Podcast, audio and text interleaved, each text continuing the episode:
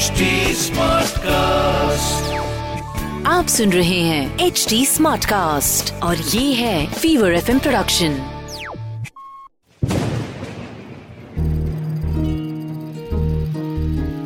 बूंदों से बातें।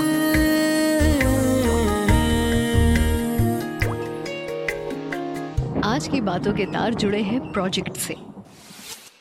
क्लासरूम में टीचर ना हो तो ये किसी वॉर फील्ड से कम नहीं लगता है। फर्स्ट बेंच से लास्ट बेंच तक हर कोई अपने कैरेक्टर से बाहर नजर आता है।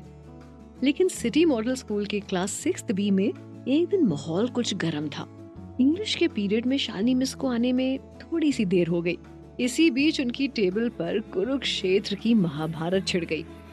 एक तरफ लड़कियां, दूसरी तरफ लड़के टेबल को घेर कर खड़े हुए थे और हूटिंग कर रहे थे। कोई आरव की साइड ले रहा था तो कोई करण की। देखना यह था कि दोनों में कौन जीतेगा और क्लास का नया लीडर बनेगा। देखना Aarav will win.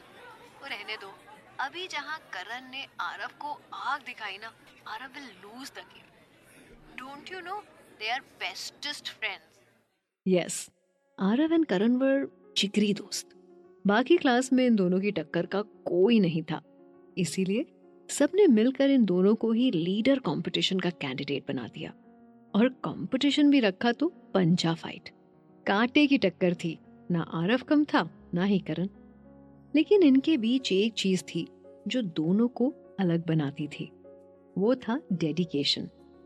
Aarav was more dedicated to Karan और जैसे कि स्टूडेंट्स गेस कर रहे थे, आरव ने करण के इशारे पर हार मान ली और अपने दोस्त की खुशी को अपने से ऊपर रखा। कहते हैं ना, दोस्ती की मिसाल तब बनती है जब सामने वाले की तरफ आपका झुकाव बढ़ता है। ये तो शुरुआत थी आरव और करण की दोस्ती की, जिसमें करण के लिए आरव उसकी ढाल और आरव के लिए करण सब कुछ था। टाइम गुजरा, साल बीते और इनकी दोस्ती और गहरी होने लगी। बट कहानी जो भी हो, ट्विस्ट हर जगह एंट्री मार ही लेता है। आज दोनों कॉलेज पास करने वाले थे। एग्जाम को बस कुछ ही दिन बचे थे। बचपन जहाँ पीछे छूट गया, वहीं रिस्पॉन्सिबिलिटीज, करियर का प्रेशर बढ़ने लगा। डोंट वरी करण, तू पास हो जाएगा, इतना मत सोच, मैं हूँ ना। यार तू है तभी मैं स्कूल से कॉलेज पहुँच पाया। एग्जाम तो निकाल लूंगा हमेशा की तरह तेरी कॉपी करके, लेकिन लेकिन इंटरव्यू का क्या? वो तो मुझे अकेले ही देना होगा ना। आई एम टू नर्वस भाई। अरे चिल यार, नहीं हुआ अगर तेरा तो मैं भी जॉब नहीं करूँगा।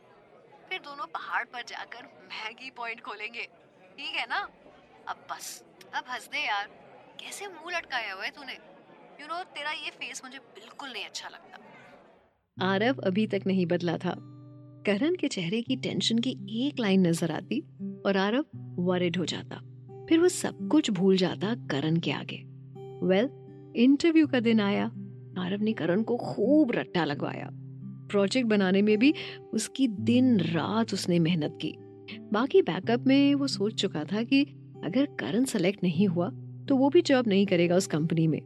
ऑल्दो आरव के लिए जॉब करना उसकी फैमिली की नीड थी। यार शुभम, तुमने मेरा प्रोजेक्ट देखा है क्या? I, I can't find it here. यहीं रखा था। And wait, करण का प्रोजेक्ट यहाँ क्या कर रहा है? उसका तो इंटरव्यू है कुछ देर में। Oh no, क्या करता है ये लड़का? भूल गया होगा। Let me go and give it to him. Aarav अपने प्रोजेक्ट को साइड में रखकर करण का प्रोजेक्ट लेकर इंटरव्यू रूम के बाहर पहुंचा। करण अंदर जा चुका था। उसने शीशे से झांकने की कोशिश की तो देखा Karan was standing in front of the panel. Aarav ने तुरंत अपनी फिंगर्स क्रॉस कर ली और प्रे करने लगा। जब उसने आंखें खोली तो दो पल के लिए just went now. Karan was presenting Aarav's project in front of the panel. Aarav बस करण को ऐसा करते देखता रह गया कि उतनी ही देर में पैनल ने स्माइलिंगली करण से हाथ मिलाया और करण बाहर आया। आरव वहीं खड़ा था, अपने हाथ में करण का प्रोजेक्ट लिए। करण ने आरव को देखा तो हड़बड़ा गया। रोज, आई एम सॉरी, मैं मैं तुझे बता सकता हूँ, मेरा प्रोजेक्ट ना तू जानता ही एकदम बेकार था। मुझे जॉब नहीं मिलती और पापा मुझ पे बहुत चिल्लाते, सो आई थॉट तेरा प्रोजेक्ट दिखा देता हूँ। यार तुझे तो बिना प्रोजेक्ट के भी जॉब मिल जाएगी। Bro, I hope you understand. I am sorry यार। करण की बात सुनकर अरव बिना कुछ रिएक्ट किए बस वहां से चला गया, या यूं कहें कि एक दोस्त का भरोसा आज हार गया।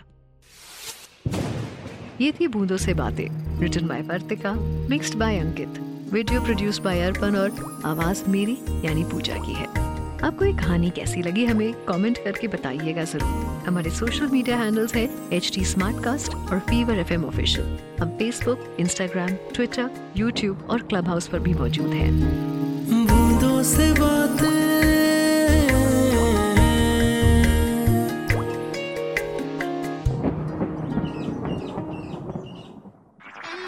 आप सुन रहे हैं एच डी स्मार्ट कास्ट और ये था Fever F M production H D smart cast.